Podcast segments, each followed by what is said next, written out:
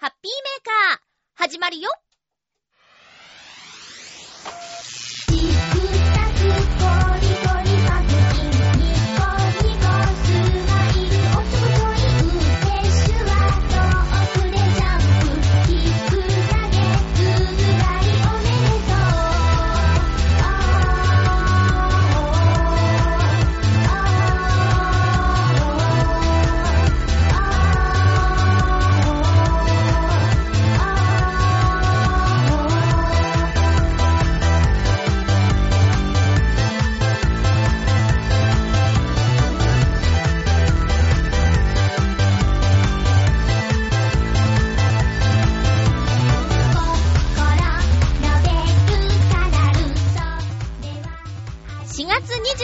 日、まゆっちょのハッピーメーカー。この番組は、ハッピーな時間を一緒に過ごしましょうというコンセプトのもと、ちょあへよ .com のサポートでお届けしております。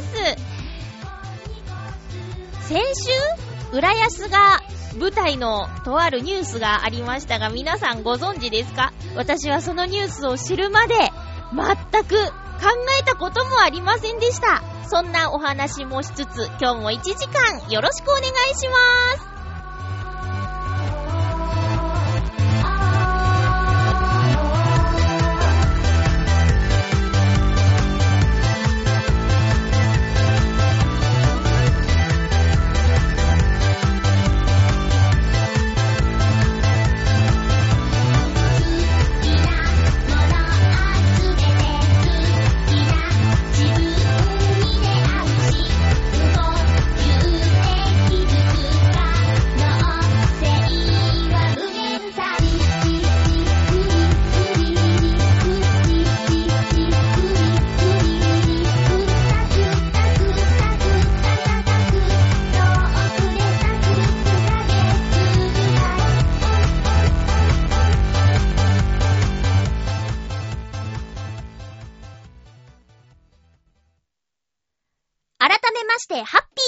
ちょこと、あませまゆです。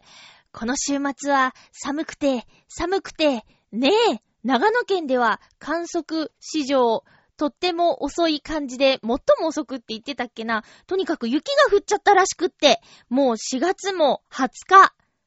ねえ、下旬になろうとしているのに、雪が降るというね。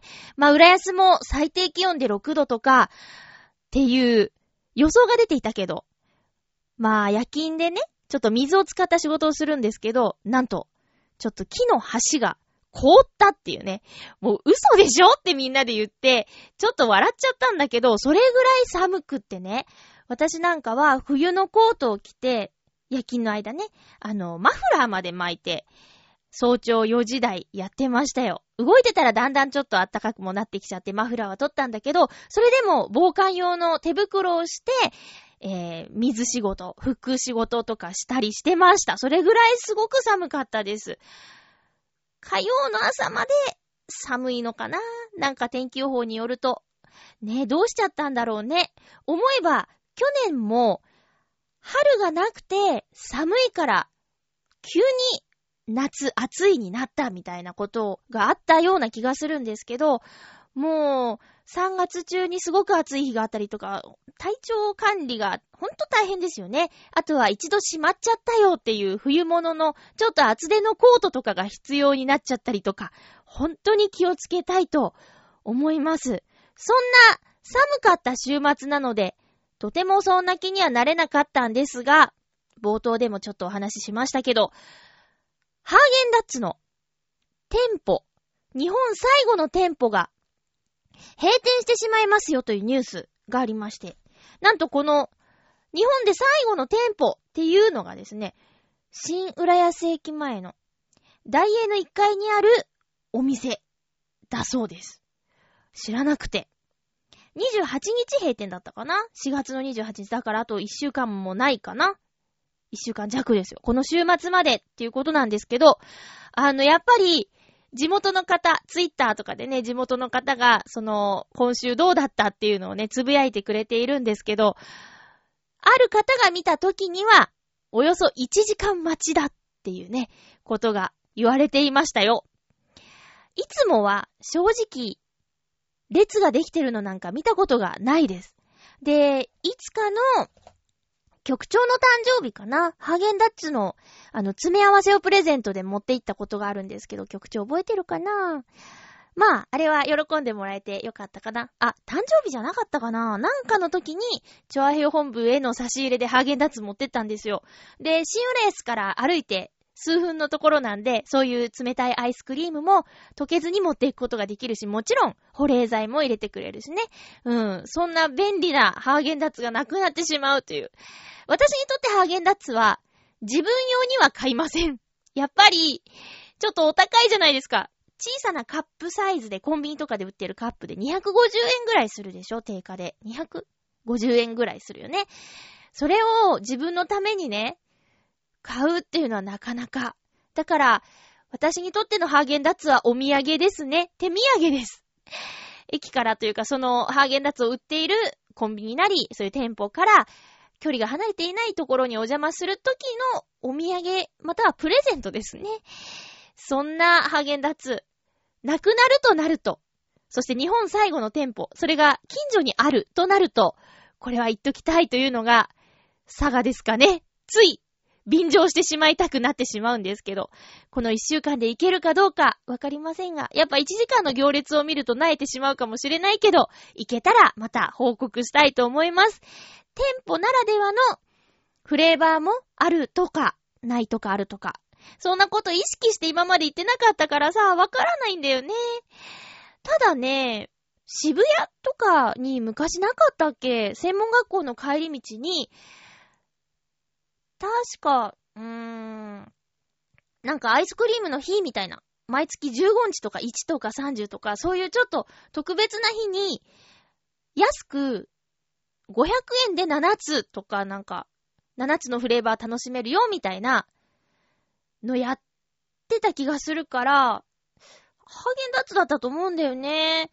だからどんどんどんどんなくなっていってしまったんだね。理由は、なんだろう、やっぱり値段かな？ちょっと高級な感じするよね。だけど、その分裏切らない美味しさがあるから、ね、損した感じはないと思うんだけど、そっか。なんかすごく残念であり、誇りでありみたいな、その最後のお店が浦安にあるっていうのがね。うん。なので、もし、この放送を聞いて、新浦安、行けるかもしれないって思った人、あ、そうだ。フクロウのキスさんは、アイスが好きだよね。あ、ソフトクリームが好きなのかな？とにかくまあ、新浦安の大英の1階に日本最後のあのお店、ハーゲンダッツのお店があって、それがこの週末で閉店してしまいますよ。そしたら日本にハーゲンダッツのお店はなくなってしまいますよ。というお話でした。ツイッターの方に、まゆちょさん知ってますか？っていうことで、あの、ラジオを聞いてくださっている方かはわからないんですけど、浦安のツイッターのフォロワーさんからですね、あの、メッセージいただいてて、まあ、まずはその大英のショッパーズプラザ新浦安の1階に、えー、ハーゲンダッツのお店があって、それがなくなってしまうことをご存知ですかっていう書き込みで、で、お返事したんですけど、さらにその同じ方がですね、えー、昨日、日曜日に、ハーゲンダッツ新浦安店行ってきましたということで、レポートをいただきまして。いやー、並んでましたベンチで相席になった方と、亡くなると寂しいですね、なんて話したりもしてましたよ、という内容の書き込みをいただきました。なんか、そういう、交流もさ、まさにこの、閉店してしまうから、行ってみたって言って、で、同じ、結構並んで、最後の、その、店舗のアイスを食べた。で、相席の人と、会話ができたっていうね。まあ、いつものあのお店だったら、そんな相席なんて、ないですし。うん。これもまたちょっと、ちょっとした一期一会のいい話だなと思って、ほんわかした気持ちになりました。アイスは冷たいけどね。あは。恐る恐るこういうこと言うから、ダメなんだよね。いやー、そう、そうなんですよ。ハーゲンダッツ新浦安店の話でした。最近、春なのでね、新人さんが、私の働いているアルバイト先にも続々と入ってきていますが、そんな中でね、あのー、二十歳の女の子が入ってきまして。まあ恐ろしい。一回り以上違います。14違うんだよね。怖い怖い。ほんと怖いんですけど、でもその子が、あの、若いから、どんな子かなと思って、若い女の子、若い男の子を教えるより緊張する感じがあってね。勝手な若い女の子のイメージでいたんですよ。会うまで。そしたら、その彼女が、なんていい子なんだろうっていうぐらい、私の心をわしづかみにしましたよ。えー、っとね、ずっと、吹奏楽をやっていたっていうこともあり、吹奏楽部のイメージってすごく先輩後輩の関係が厳しいとか、そういうイメージが私にはあるんですけど、まあ、その通りなのか、ものすごく、返事がいいとか、その基本的な礼儀っていうのかななんかそういうとちょっと堅苦しくも聞こえちゃうけど、なんだろう。そういう基本的なことがしっかりできる子なんですよ。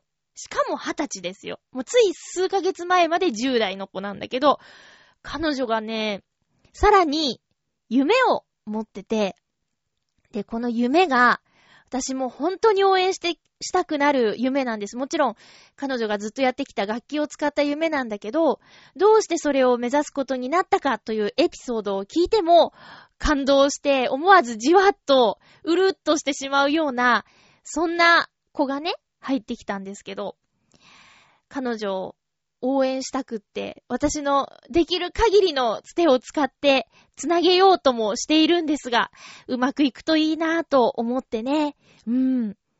いや、だからね、こう、今時の若いもんはとかさ、いう言葉があるじゃないですか。でもね、あれ本当思うんですけど、最近ね、ちょっとこう、電車に長い時間乗ることがあったんだけど、おっさんが、もう思いっきし優先席で、電話で会話してるんですよ。どうでもいい話。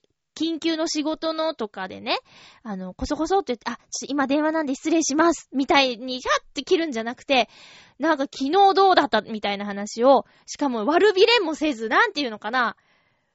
ごめんなさい感が全くなく、こう、バーンと座って、はっはみたいな。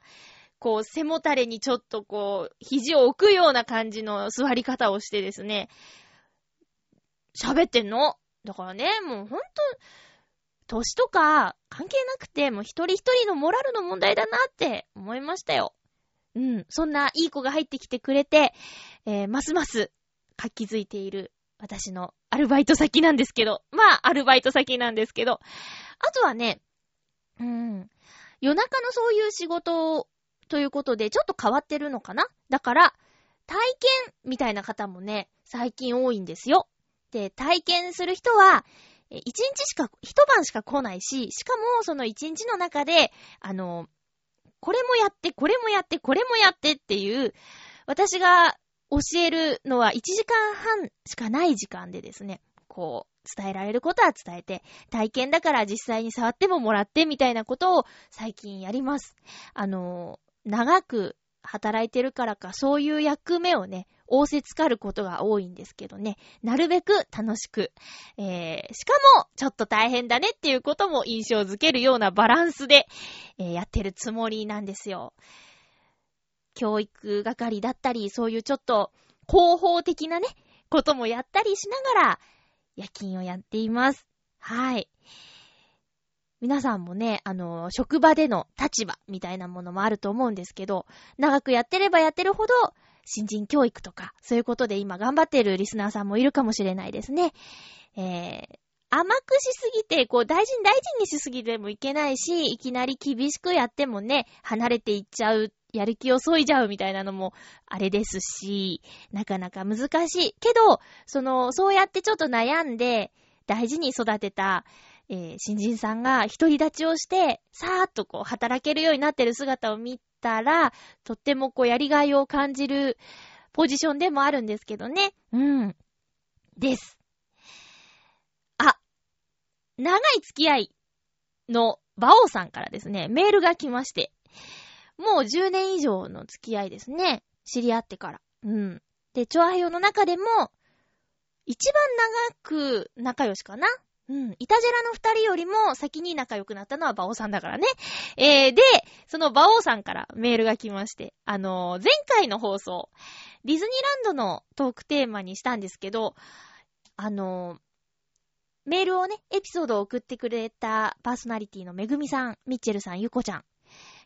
皆さんは、あの、メールをくれたんですけど、それ以外の方は、特に何のリアクションもなく、だったんですよ。まあ、忙しいからね。そしたらね、馬王さんは、悪いごめん、もう忘れてたって言って、メール見て忘れてたよって、メールくれたの。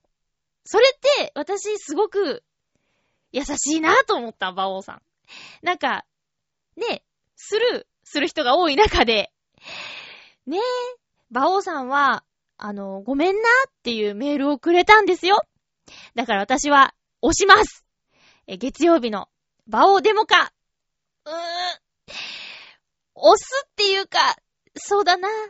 気をつけて聞いてくださいね、でもね。あのー、うーん、うーん、なんて言ったらいいんだろう。下ネタ満載なんです。だから、そういうのが苦手な人は気をつけながら。でも、あのー頑張ってる芸人さんのリアルな気持ちの揺れみたいなやつは、うーん、面白いって言ったらあれだけど、時に一緒に悲しみ、嬉しいことがあれば一緒に喜んで、という、ある意味ドキュメントですかね、バオデモカは。なぜならこう、毎月の事務所ライブの後は、同じような始まり方になってしまうんですよ。まあ、今回もそうだったんですけど、バオさんのぼやきから、スタート。えー、デモカさん後輩なんですけど、あのーフォローする。時に叱る、みたいな。面白いバランスの番組だと思います。でもそんな番組をやっている馬王さんは、本当はめちゃめちゃいい人で、その、ごめんなっていうメールの返信にも、馬王さん超優しいですねって言って、なんでフリーなんですか？って言ったら、なんでだろうなっていうのをこうちょっとやりとりしたりね。いや、そんな、そんな馬王さんでした。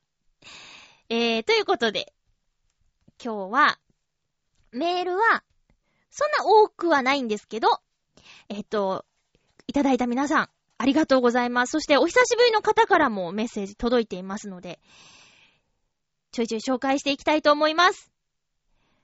お久しぶりの、嬉しかった。紫のオーガさん、ありがとうございます。まゆっちょ J、あー、ハッピー、ハッピー、よ、久しぶりかっこ笑い。笑いじゃねえよ。これどう言ってたか忘れちゃった。久しぶりすぎて。そうだよ。久しぶりですね。あー、嬉しいな。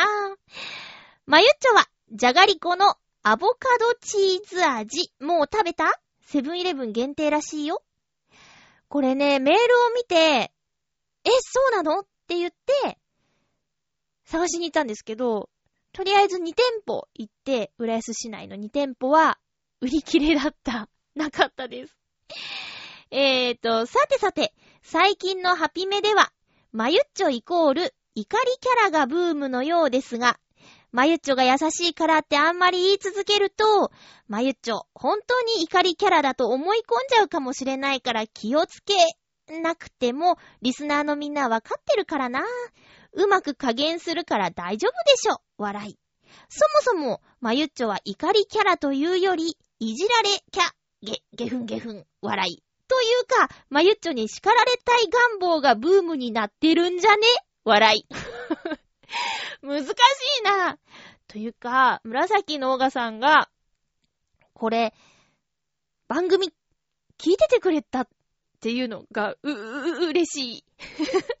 もうすっかりハピメはいいやってなってんのかと思ってただってさ、チョアヘヨの他の番組私も聞いてますよ。全部は聞けてないけども。そこではね、紫のオガさんの名前聞くわけですよ。なのにハピメにはね、こう、お便りがなくてね、ああ、もう卒業されたのかな、と思っていたんです。そこにこんなメールが来たらもう、ありがとうございます。それはさておき。ああ、さておいた。この間のイタジェラですよ。まゆちは聞いた？聞いてますよ。もちろんですよ。えー食べ物の好みは人それぞれだとはいえ、人それぞれだとはいえ、井上義雄さんのコロッケそばの否定っぷり。食べる人まで否定するかの勢い。ひどいよね。笑い。井上さんが、ゆっこちゃんの好物コロッケそばを否定していたことは、ネバーギブアップルにはメールするなって言ってたから、ここはゆっこちゃんのお姉玉であるまゆちょにお願いするしかないです。井上さんをガツンと怒ってやってください。あれ？まゆっちょに怒るお願い？あれ？笑い。それじゃ、よろしく、笑い。フリーこれ。そっか。追伸。あ、近況としては、ついにミッチェルさんのライブ、ライブに行ったことかな？いやー、ミッチェルお兄さんじゃなく、ミッチェルさんちゃんと見たの初めて、笑い。笑いいっぱい楽しいな。ありがとうございます。あ、そうだったね。平日水曜日だったかなミッチェルさんのライブ。あー、行けなかったんですよね。平日のライブは厳しいんだな。えー、っと、コロッケそばね。あの、この話題は、ちょっと前にも出たよね。なんか、イタジェラで。ど、うん。で、また、コロッケそばの話題出てるんですけど、あの、ちなみに私も、なしですね。あの、私も、なしですね。まず、お蕎麦が、なしですね。うどんなんです、私。うどんが好きですね。で、あの、食感を大事にしたい。どちらかというと食べ物の好き嫌いは、食感なんです、私。だから、コロッケはサクッと食べたいし、あのー だ、あの、コリコリしたものが好きで、キクラゲとかね。メンマも、メンマも柔らかいメンマより、こう、カリッといくやつが好きで。なので、なので、あのーなんだ。あれもダメなんですよ。かき揚げとか。なんか、なんか乗ってるのダメなんですよね。うどんとかそばに。ぐじゅってなるやつ。うん。なので、そう、ほんと好き嫌いはね、人それぞれですよ。だから、まあ、ヨシオンさんの、あの、あの勢いは、言い過ぎやな。それは思います。あー、えっと、えっと、そうね。レバーギップアップルでも言ってたよね。あの、カレーの方が、カレー味のコロッケがいいって。和風の中に突如現れるスパイシー感がいいとか、ゆっこちゃん言ってましたけどね。うん。なつひちゃんはなしなん、あ、やったことないんだっけ？まあ私もやったことがないですね。うーん。一緒。なつひちゃんと一緒で、えっ、と、失敗したら嫌だからやらないのかな？やってみればいいじゃんっていうゆこちゃんのコメントに失敗したら嫌だって言ってたけど、もうそんな感じかな。別々で食べた方がいいと思うし、コロッケはソースで食べたいです。だから、ヨシオンさんを怒ってってくださいっていう内容なんだけど、うーん、あんまり強くも言えないんだよね。ただ、そうね、イタジェラを聞いてて、ヨシオンさんとは絶対ディズニーランド一緒に行けないと思った。これは、カズチンも言ってたけど、なぜなら、It's a Small World で私は泣けるからですよ泣けます。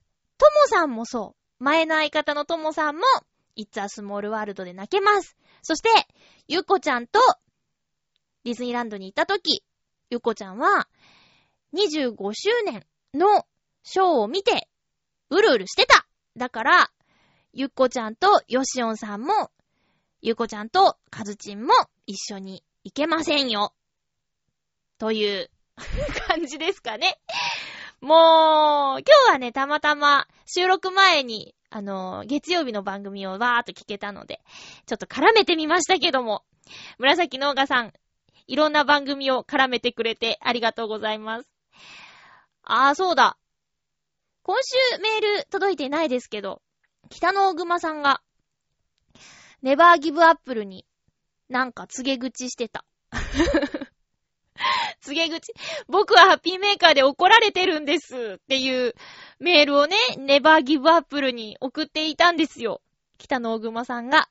そしたら、ゆっこちゃんが、なつひちゃんも、あの、まゆっちょを怒らせるなんて、よっぽどなことしたんですねって言ってたんだけど、な、なんだろうな、もう。別に、ねえ、そう、内容を書いてないから変な想像が膨らむじゃないですか。もう本当にもう困っちゃいますね。北野熊さん。えー、ということですよ。はい。あの、紫のがさん。お忙しそうなのはツイッターで拝見してますが。また何かありましたらメッセージよろしくお願いします。ちょっと、そうね、じゃがりこ、アボカド、チーズ味は見つけ次第もぐもぐしたいのですが、もう一通メッセージご紹介します。ずいぶん前にいただいていたメッセージです。ハッピーネームブルユニさん、ありがとうございます。ハッピーもぐもぐ宛てにいただいていますので、コーナー行っちゃいましょう。久しぶりです。ハッピーもぐもぐすごく久しぶりだよね。ブルユニさんからのお便りをまずご紹介しましょう。まゆちょ、ハッピーハッピー？今回は、もぐもぐアイテムの提案です。それは、じゃがりこ、ホタテ醤油バターです。インターネットで発売されるのを知ってから、首を長ーくして待っていたアイテムです。せっかくだから、まゆっちょとみんなでもぐもぐしたいと思いまして、期間限定販売ですから気をつけてね。コンビニで買えますから、ということで、ブルーニさんありがとうございます。もし、もしブルーニさん一緒に食べようと思って買って待っていたとしたら、ものすごく待たせてしまって申し訳ございません。実は先週もね、用意していたんですけど、ちょっと先週メールをたくさんいただいていたので、はしょってしまったんですね。ということで、久しぶりのじゃがりこ。ホタテ醤油バター見つけました。今日もね、このアボカド、え、チーズ、味、探しに行った時に、ホタテ醤油バターは、入荷してたみたいでありましたね。うん、あ、うん。魚介系ってさ、あんまり、じゃがりこで食べたことがない気がするんだけど。ね、どうですか？覚えてないだけかなもうすごいよね。じゃがりこ自体食べるのが久しぶりです。なぜなら私はダイエッターだからですよ。いただきます。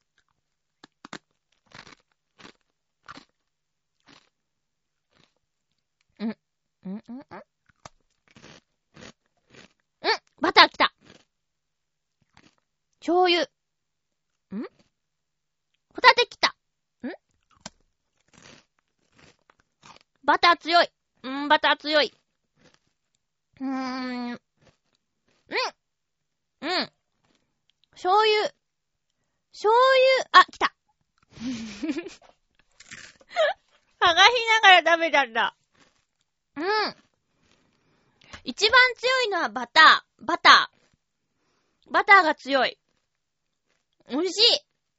あ、やばい。スナック菓子禁止してたのに。スナック菓子を禁止していたのになんか、また食べたい病になっちゃうかもしれない。うまい。やっぱりスナック菓子ってうまいね。うーん。じゃがりこ。最近種類が増えて、コンビニの棚を占領している店もありますね。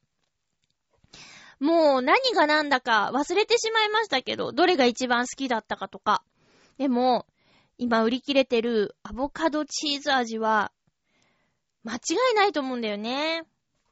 ご当地のものとかも合わせたら、ほんともう収集がつかないよね。ずんだ餅味？ずんだ味？枝豆のやつはすごく枝豆感があったりして、お土産で何度かいただいたけど美味しく食べたな。このホタテ醤油バターも好き。うん。シーフード、魚介系の記憶がないから初めてっていうのもあったけど、あ、なんか人気投票第1位って書いてあるよ。食べてみたい味ってことなのかな？そうなんだ。まあ、確かに。うん。パッケージのホタテもね、プリッとして美味しそうなんだよね。これはおすすめです。えー、カルビーじゃがりこ期間限定なのでご注意を、ホタテ醤油バター味をもぐもぐしました。え、実はですね、あのーハピーメーカーで曲をね、流したらいいのにもっと、みたいな話もちょっといただいて。でも、トークも、あの、聞きたいから、短い曲流せばみたいなご意見をいただきまして。えー、短い歌といえば、教育用の教材の歌を歌っていますので、そっからちょっとね、あの、聞いていただこうかなと思います。えーと、じゃあ今日は、こちらにしよう。野菜の歌。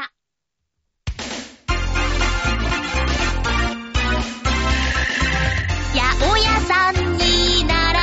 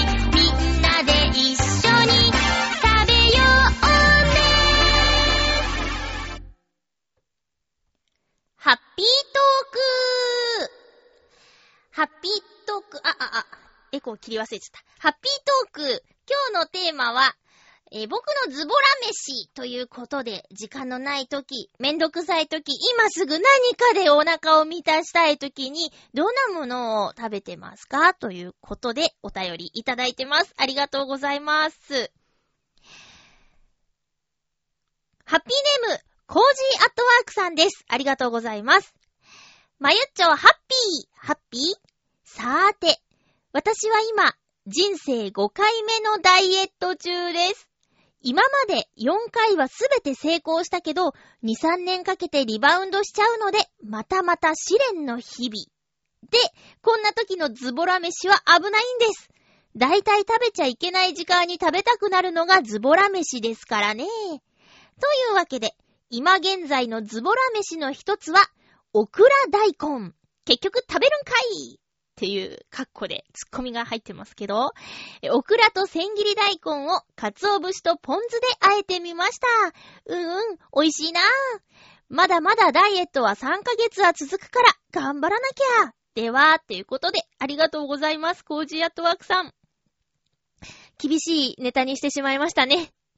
そして、もし配信後すぐ聞いているとしたら、真夜中ですね。いつもメールのタイミングから推測するに、えーこの配信の夜中に聞いてくれているような感じがするんですが、まあ、翌朝かもしれないけど、いつも早いメールありがとうございます。そうか。でもこれ美味しそうですね。大根とオクラ、鰹節とポン酢。しかもカロリーも少なそう。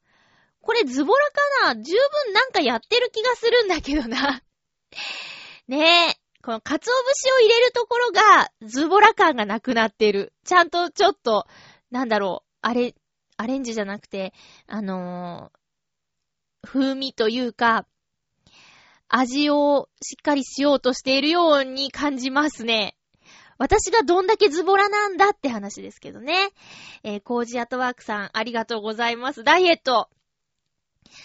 ねえ、なかなかですよ。なかなか落ちません。あのー私は今、スムージーをなんとか毎日取るようにしてるんですけど、この間、意外な組み合わせで、飲む前はヒヤヒヤしていたんですが、リンゴ、半個に、えっ、とね、大葉。まあ、シソですね。シソ。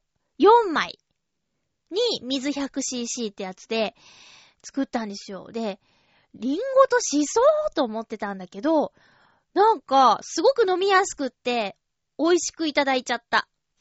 なので、2回連続その、大葉リンゴジュース、やりました。で、その、翌、ターンはね、リンゴと、うーんと、あれなんだっけな。りん、りんごと、人参と、レモン果汁か。に、水 100cc。っていうのやったんだけど、そっちのが、そうだな、ちょっと飲みにくかったかな。どっちかというと。うん。大葉いいよ。あれね、またなんか飲みたいなって思っちゃうぐらいにいいよ。うん。まあ、スムージーはね、あの、こうしなさいっていうのは特になくて、もう自分で慣れてきたらバランス見て好きに入れればいいのだよ。うん。レシピ通り作れば、そこに書いてある分の栄養は取れるから安心っていうのはあって、私とりあえず、レシピ通り。まあ、料理もね、レシピ通り作るのが好きなんだけど、だからお菓子作り向いてるんだけど、まあ、それでもいいし、好きに入れてみて、ああ、うまくいったとか、失敗したとかやりながらでもいいと思います。コージアートワークさんもあの、もしよかったら、スムージーもダイエットに取り入れてみてはいかがでしょうか。ダイエット効果のあるスムージーのレシピもあるし、あとは酵素をよく取れるとかね、なんかいろんなのがあるので、ちょっと試してみてはどうでしょうか。一緒に頑張りましょうね。メッセージありがとうございました。続きましては、ハッピーネーム、フクロウのキスさんです。ありがとうございます。まゆちょさん皆様、ハッピー、ハッピー？今回のテーマ、ズボラ飯について、私の場合は、コンビーフ飯です。これはまず、あったかいご飯があれば、それにコンビーフを適量埋めて温め。なければ、冷たいご飯にコンビーフを乗せて、電子レンジで温めます。コンビーフの油が溶け柔らかくなったら、好みの量の醤油を回しかけ、その後、コンビーフをほぐしてご飯全体に混ぜ込みます。基本はこれで終わりです。美味しそう。あとは気分で刻み海苔などをかけて食べるだけです。私としては、野崎のコンビーフを使いたいところですね。海外の安いものを使うと美味しくありません。まあ、海外の高いコンビーフと言えるものがあるかは私は知らないのですけど、笑い。ほう。でもこれには手抜きにも程があると言いたくなりますね。苦笑。しかし、今、ウィキペディアを調べてみたら、大戦時のイギリスの捕虜収容所で日本兵が喜んで食べていたとか、この記事が事実だとしたら、意外と伝統のある食べ方でした。笑い。それでは、ということで、フクロウのキスさん、ありがとうございます。うーん。手抜きにも程があるって、思わなかった。しっかり作ってると思っちゃった。だから私が、どんだけ手抜きをしてるかってことですね。うーん。最近の、そうだな。そのコンビーフ、コンビーフ自体をね、買うことがないんだけど、ちょっとこれを機会にやってみたくて、これおにぎりとかにしたら美味しそうね。その混ぜご飯を作ってね、こう、キュッと。おにぎりにしたら絶対美味しいよ。やってみたくなってきた。そうね。日本のものじゃないとっていうところなんだけど、やっぱ油のところかな。油があんまり美味しくないとその味がご飯全体に行き渡っちゃうもんね。そうか。これは、やってみたい。コンビーフ。コンビーフを、そうね。まず買うところからだな。ええー、ありがとうございます。伝統のあるズボラ飯。ねえ、えー、袋のキスさんありがとうございます。え、私、最近は、もっぱらパスタですね。なんか、ちょっとやってる感あるけど、そうじゃないんです。世の中には便利なものがいろいろあるんですよ。あえる、パスタソース、シリーズ。今家にいろいろストックがあります。パスタを、えー、茹でてですね。一人 100g? まあ、あの、なんか丸があって、それにパスタの乾麺を通すと一人分測れるみたいなやつでやってるんだけど、それでお湯を沸かして、パスタを茹でまして、で、まあ、パスタのね、太さによって茹で時間は違うんだけども、茹で上がったらお皿に入れます。そして油も回さなくていいんですね。その、和えるパスタソースにすべて入っているからです。えー、バーっと入れて、ぐるぐる混ぜて、で、えー、刻み海苔。これもね、ついてます。バーっと入れて、ファーっと混ぜて、バーとかファーとか、食べる。うん。あ、なんか野菜が取れてないな、と思ったら、1日分の野菜のストックが大分冷蔵庫に入ってますので、これをいただく。そんな感じです。あー、ダメな人な気がする。うちね、炊飯器がないんですよ。えー、炊飯器じゃなくて、鍋で米を炊いてるんですね。で、3合、一度に3合炊いて、で、冷凍保存してるんですよ。だからね、その、ご飯を炊くときに、およそ1時間半ぐらいかかっちゃうんです。ただもう、ほんと炊飯器で炊いたよりずっと美味しいけどね、無印良品の、あのーお米炊く用の鍋、使ってるんですけど、これでね、最近、おこげを作ることにハマってまして、わざとおこげ作るんですね。それで、ちょっとスープに入れて、おこげご飯みたいなことやったりするのが私の楽しみの一つなんだけど、まあそんなこともありまして、あ、もう冷凍のストックがない。でも、今すぐなんか食べないともうダメだ。お腹と背中がひっついちゃうっていう時には、パスタです。これも十分ズボラだと思うな。あのー、混ぜるね、ソース。パスタのソースを自分で作れば、ズボラではないけども。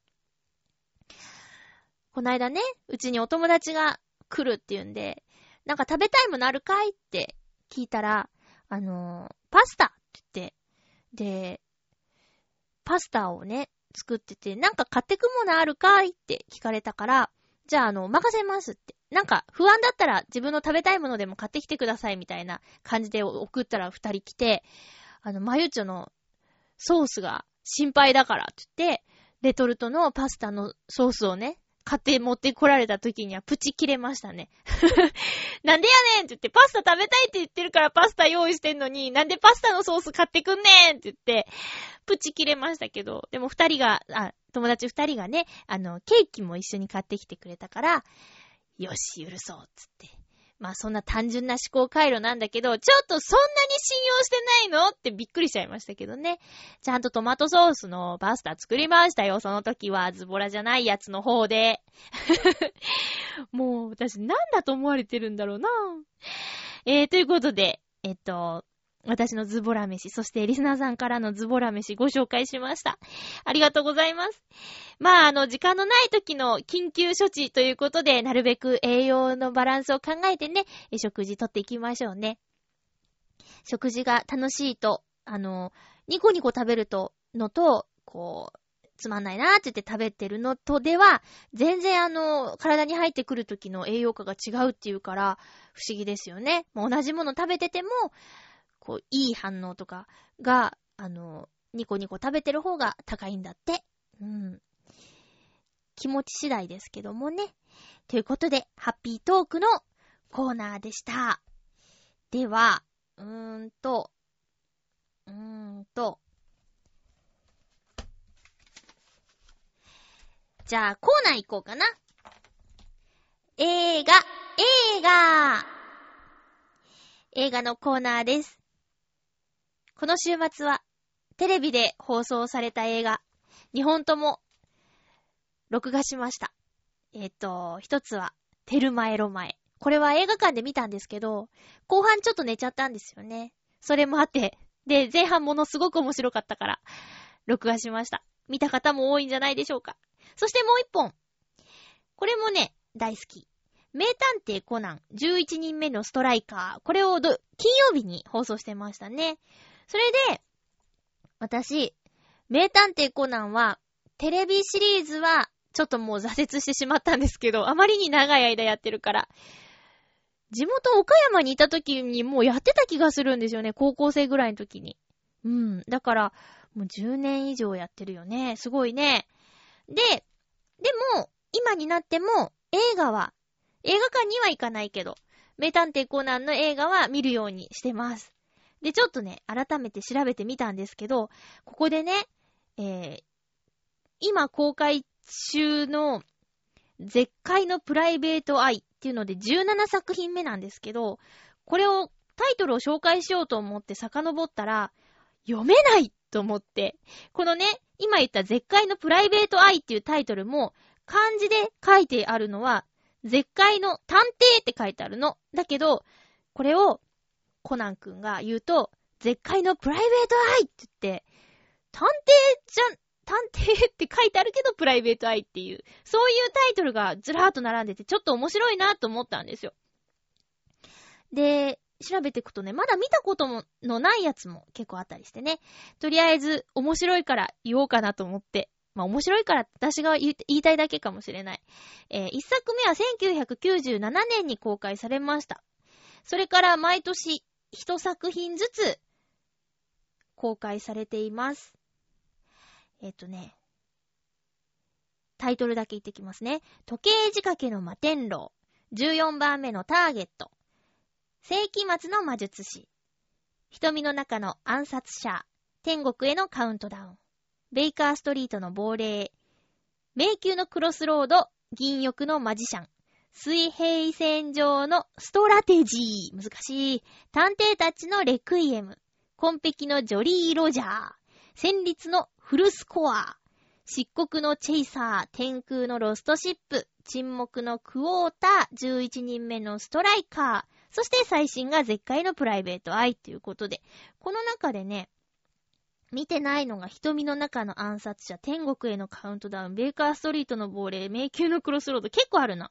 水平線上のストラテジー、探偵たちのレクイエム、コンペキのロジョリー・ロジャー。あれ？結構あるな。沈黙のクォーター、絶海のプライベートアイ。うーん。半分ぐらい見てないですね。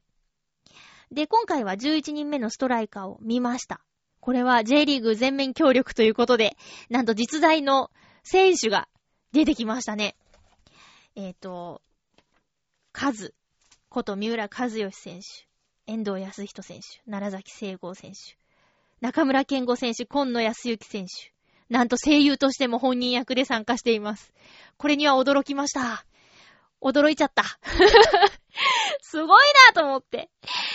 これはご本人しんどいだろうなと思いながら見てしまいました。ただ、数は、割とナチュラルに聞こえたよ。多分、遠藤選手が、どうした遠藤っていう感じになってて、その後に出てきたからっていうのも大きいんだけど、数はね、ナチュラルだったなぁ。あとはもう本当に、緊張感がひしひしと伝わってくるような、あの、シーンになってましたね。うん。ぜひ、こう、ま、気になる方は見ていただきたい。割とコナンって、あの、小学館とかのね、えー、提携とかで、子供にアフレコ体験とかもさせていますよね。そういうのもあってね、えー、ちょっと出てくる子供たちが、その、一般のね、声優をやってみたいっていう子供たちが登場したりもするんだけど、なんともう J リーグの選手まで使ってしまうというね。えへへちょっと、ちょっとすごかったです、これは。うん。えー、という感じなんですけど、私、映画版のコナンがなんで好きかというと、ちょっとランと新一の絡みがあることが多いからですね。あの、俺がいないとダメなんだな、お前みたいな感じのシーンがもうドキドキして大好きなんですけど、この11人目のストライカーについてはですね、そのシーンがなかったので、かなり不満です。ないやんっていうね。うん。それが、ちょっと残念なところではありますね。まあ、映画版のコナンは今でも見てるよっていう方も結構いると思うんですけど、改めてちょっとタイトルを紹介してみましたよ。あなたのおすすめのコナンの映画があったらぜひ教えてください。私まだ見てないのが今結構ね、見たらあったので、ちょっと衝撃も受けているんですが、おすすめ、またはその、ランと新一の、ちょっと、えへってなるようなシーンが割とあるよっていう映画とか、もしご存知の方いたら教えてください。映画はね、いろいろ公開されてますけども、あの、例えば、船を編む。見に行きたかったけど、ちょっとタイミング逃しちゃったかな。あとは、もうすぐ、アイアンマン3が公開されますけど、それは見に行きたいなと思っています。速攻見に行きたいなと思っています。えー、ということで、映画のコーナーでした。一つ、ご紹介させてください。えっと、毎年恒例で、あの、お話をしているんですけど、今年も開催されます。岡山県にある犬島というところで開催されるアートイベントに、この番組にもちょいちょい名前が登場する小野功石さんが参加します。第10回犬島時間、今年もゴールデンウィークに開催されるそうです。今まではね、夏にやってたんですけど、昨年、その前、2年前ぐらいからゴールデンウィークの開催になってます。えっ、と、小野功石さんはじめ、地元出身のアーティストさん、他、たくさんの作家さんが出品、出展します。うん。お時間のある方はぜひ行ってみてください。犬島、もう10回もやっているのに私、また行けそうにないんだよね。ゴールデンウィークとか一番休めないもん、もうね、これは。なので、えっと、私の代わりにですね、どなたか、えー、機会があれば行っていただきたいなと思います。あの、犬島っていう島自体がですね、あの、とても面白いというか、見どころ満載の静かな島ということで、えー、その島に行くだけでも、心の休養ができると思うんですけど、そこにさらにアーティストさんの作品があるということで、なおさら充実した時間を過ごせるんじゃないでしょうか。ゴールデンウィークにまだ行き先が決まってないよという方は、岡山、香川とか、その辺の観光と犬島にも行ってみてはどうでしょうかね。ということで、犬島時間のお知らせでした。あの、今日収録している今日22日がですね、おばの誕生日なんですね。で、おばさんは母の姉なんですけど、もう東京のお母さんというかもうずーっとお世話になっている方で、この週末、お祝いに行ってきました。えーと、ケーキを持って、で、あとお昼ご飯に、ちょっとおしゃれなお弁当を持ってですね、自分で作ってないですよ。買って持ってっちゃったんだけど、え行ったらね、ちょっと喜んでもらいましたよ。ケーキとかもね、割と可愛い、あの、ホールケーキを買ってったんですけど、あの、カメラを出して撮ってもらったりとかね、してました。うん。まあ、そうですね。本当に、おばの年齢とかもね、びっくりするんだけど聞いたら。まあ、自分の年齢考えろって感じなんですけど、まあ、そうですね。おば高校、あの、母親、親孝行とかもね、していかなきゃなと思います。母の日とかもね、5月にありますけど、そういうイベントごとは大切に、うん、改めて最近ひしひしと感じます。そういう身内の支えとかね、今の私のやってることを黙って怒らず 応援してくれたりとか、あとはまあ仕事が新しく決まったら喜んでくれたりとか、まあ体のことは心配してますけど、うん、いろいろとね、やってることについても、あの、むしろ、楽しんで聞いてくれてるような感じはとりあえずしますね。ただ、あの、身を固めるだ、なんだかんだの的になことについてはですね、もう、前はちょっと言われてた時期もあったんですよ。あんたどうするのみたいな。ね。バツイチだし。なんですけども、最近は、諦めモードもあるみたいでも好きにすれば、みたいな感じで、えーや、やらせてもらってるので、それについて、感謝しなきゃいけないなと思いまして。まあ、おばの誕生日、まあ、母親の誕生日は7月なんですけど、そういうところも大事にお祝いとかね、していけたらいいなと思っています。大事なこと言うの忘れてたよ、私ね。あの、大泉洋さんのエッセイを発売日に買いました。もちろんです。えっ、と、10、木曜日に買ったのかな？あ、ちょちょ、ん？金曜日に買ったのか。で、金曜日に、この、大泉エッセイ、僕の綴った16年っていう本、発売日だったんですけど、買いまして。で、かなり分厚くて、350ページぐらいあったんですけど、これを、夜勤明けで本屋さんに朝10時ちょい過ぎ、なんか、見かけたら絶対すぐ買った方がいいみたいなことを、販売のツイッターでね、言ってた、この本のツイッターのアカウントさんが言ってたんで、ですよねと思って、あったって、シウライスのアトレの本屋さんで買って、で、夜勤明けだったから3時間ほど寝て、で、夕方の5時ぐらいから読み始めたら止まらなくなっちゃって、で、気がついたら夜10時半。全部読み切ってました。うん。もう、なんだこの集中力と思ったし、私ほんと本を読むスピードは遅いんですけど、この、なんだろうね、まあブログにも書いたけど、好きな人のことを知りたい一心で、ファーっと読んでしまいました。この本ね、おすすめです。大泉洋さんのことを、ちょっとでも好きだと思っている方は、より彼のことが好きになると思うし、あ、この時こんなこと考えてたんだとかっていう、もう16年前だから水曜どうでしょうを、あの、まだ大学生でやり始めた頃ぐらいからのエッセイなんですよ。それをまとめたものに、プラス、補足みたいな。今の自分が過去の自分にちょっと突っ込んだり、この時こうだったんだよねっていう、あの、追記みたいなのも書いてあるから、ただのまとめたものじゃないっていうのがいいところだなと思いました。そして端末には書き下ろしで、えー今の大泉洋さんが水曜どうでしょうやナックスや、あの、家族についてどう考えてるかみたいなことが書いてあるんですけど、そこはもう、笑いもあり、ちょっと感動もして、ああ、こんな風に考えてるんだっていうことを知ることができて、すごく良かったです。大泉洋さんの、えー、大泉エッセイ、僕の綴った16年。これはね、あの、売り切れ続出らしいんですけど、造反しましたみたいなことも、今日、あの、ツイッターで、この本のアカウントさんが言ってたので、ぼちぼちまた見られるようになるんじゃないかなと思います。帯をちょっと変えましたとか書いてあるから、そこ気になっちゃうんですけどね。うん。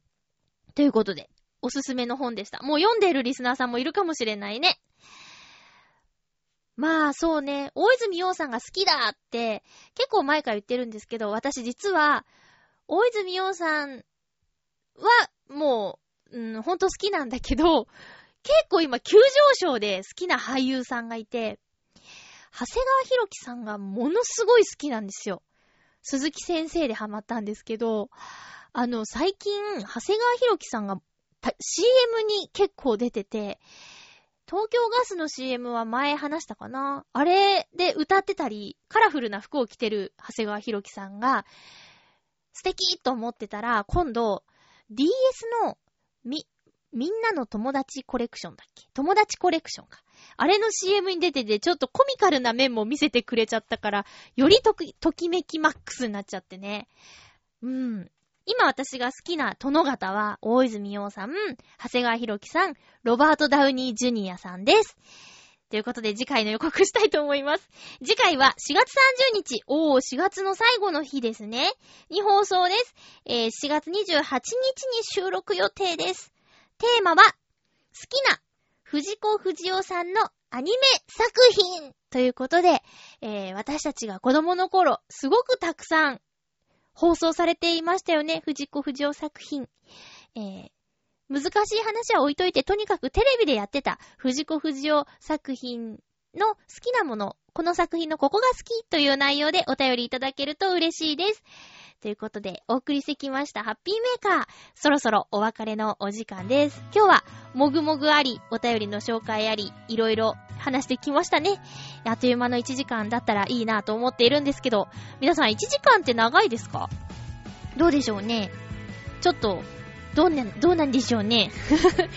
まあ、あのハピメはこのスタイルで、なんか、あ、そうそう、ネバーギブアップルが毎週15分の放送になるということで、毎週は嬉しいんだけど、15分かと思ってさ、でも15分ぐらいの方が、こう、通勤通学で聞きやすいのかなとか、また、周りの動きに流されそうになっているまゆちょなんですけど、ハピメーカーしばらくこんな感じでやりたいと思います。長いなと思った時は途中で止めて、また再生させてくれたりとか、好きな聞き方で楽しんでください。